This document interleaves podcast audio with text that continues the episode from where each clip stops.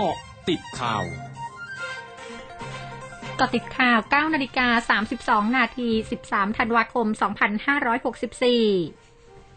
นายแพทย์ยงผู้วรวรรณหัวหน้าศูนย์เชี่ยวชาญเฉพาะทางด้านไวรัสวิทยาคลินิกภาควิชากุมารเวชศาสตร์คณะแพทยศาสตร์จุฬาลงกรณ์มหาวิทยาลัยโพสต์เฟซบุ๊กการวิวัฒนาการของไวรัสเป็นเรื่องปกติที่ต้องมีการเปลี่ยนแปลงเพื่อความเหมาะสมในสิ่งแวดล้อมต่างๆโดยโรคโควิด -19 สายพันธุ์โอไมครอนแบ่งได้เป็นอีก2กลุ่ม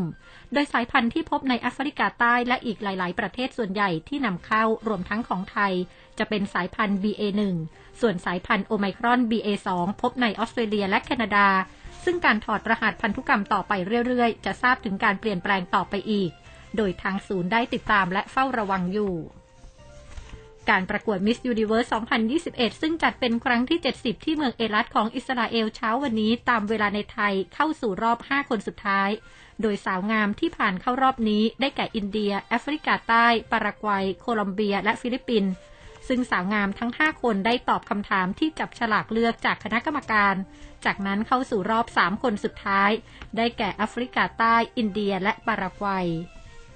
ขณะที่เพจ Facebook Miss Universe Thailand โพสต์ข้อความเป็นภาษาอังกฤษแสดงความภูมิใจในฐานะที่แอนชิลี สกอตต์ เคมิสเป็นตัวแทนชาวไทยที่ได้นำแฮชแท็กเรียวไซส์บิวตี้ติดตัวไปด้วยได้แนะนำมุมมองที่แตกต่างเกี่ยวกับมาตรฐานความงามให้กับทุกคนไม่เพียงแต่ในการประกวดแต่ยังรวมถึงสังคมด้วย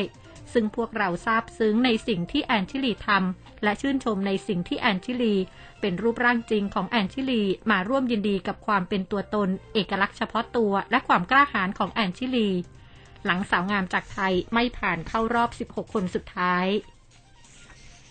คืบหน้าเหตุผู้ต้องขังหลบหนีออกจากเรือนจำมณฑลทหารบกที่ 11 ซึ่งเป็นเรือนจำชั่วคราวทุ่งน้อยจังหวัดนครปฐมเมื่อวันที่ 11 ธันวาคมที่ผ่านมาสามารถควบคุมตัวได้แล้ว 5 รายพร้อมเร่งติดตามจับกุมอีก 4 รายที่ยังหลบหนีล่าสุดเมื่อคืนที่ผ่านมาตำรวจสามารถจับกุมผู้ต้องขังเพิ่มได้อีก 2 รายคือนายพาณิชบัวสอนอายุ 35 ปีผู้ต้องขังความผิดฐานพระราชบัญญัติยาเสพติด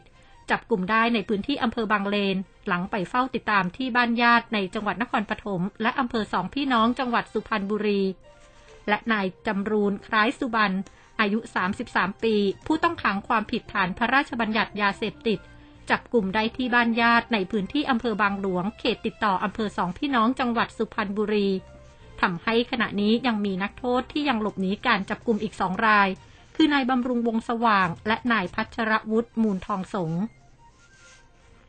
ศูนย์ประสานงานและแก้ไขปัญหามลพิษทางอากาศในกรุงเทพมหานครรายงานสถานการณ์ฝุ่นละออง PM 2.5 ของสถานีตรวจวัดคุณภาพอากาศของกรุงเทพมหานครวันนี้ตรวจวัดได้ 15-42 ไมโครกรัมต่อลูกบาศก์เมตรส่วนใหญ่อยู่ในระดับคุณภาพอากาศดีมากไม่เกินมาตรฐานทุกพื้นที่ที่มีการตรวจวัดโดยค่าฝุ่นละออง PM 2.5 มีแนวโน้มลดลงช่วงนาคืบหน้าข่าวอาเซียนค่ะ 100.5 คืบหน้าอาเซียนประธานาธิบดีมุนแจอินของเกาหลีใต้เผยวันนี้สหรัฐจีนและเกาหลีเหนือเห็นพ้องในหลักการในการประกาศยุติสงครามเกาหลีปี 2493 ถึง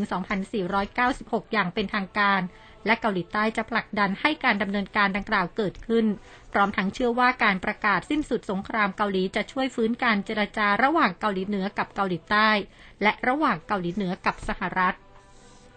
สำนักอุตุนิยมวิทยาญี่ปุ่นออกคำเตือนเรื่องพายุคลื่นลมในทะเลและความเป็นไปได้ที่จะเกิดหิมะตกหนักในพื้นที่ตอนเหนือของญี่ปุ่นและภูมิภาคต่างๆที่อยู่ในทะเลญี่ปุ่นวันนี้โดยพื้นที่ชายฝั่งของฮอกไกโดโตโฮคุและโฮคุริคุจะมีลมพัดแรงและทะเลอาจมีคลื่นสูง6 เมตรพร้อมทั้งเตือนประชาชนอาจประสบปัญหาการจราจร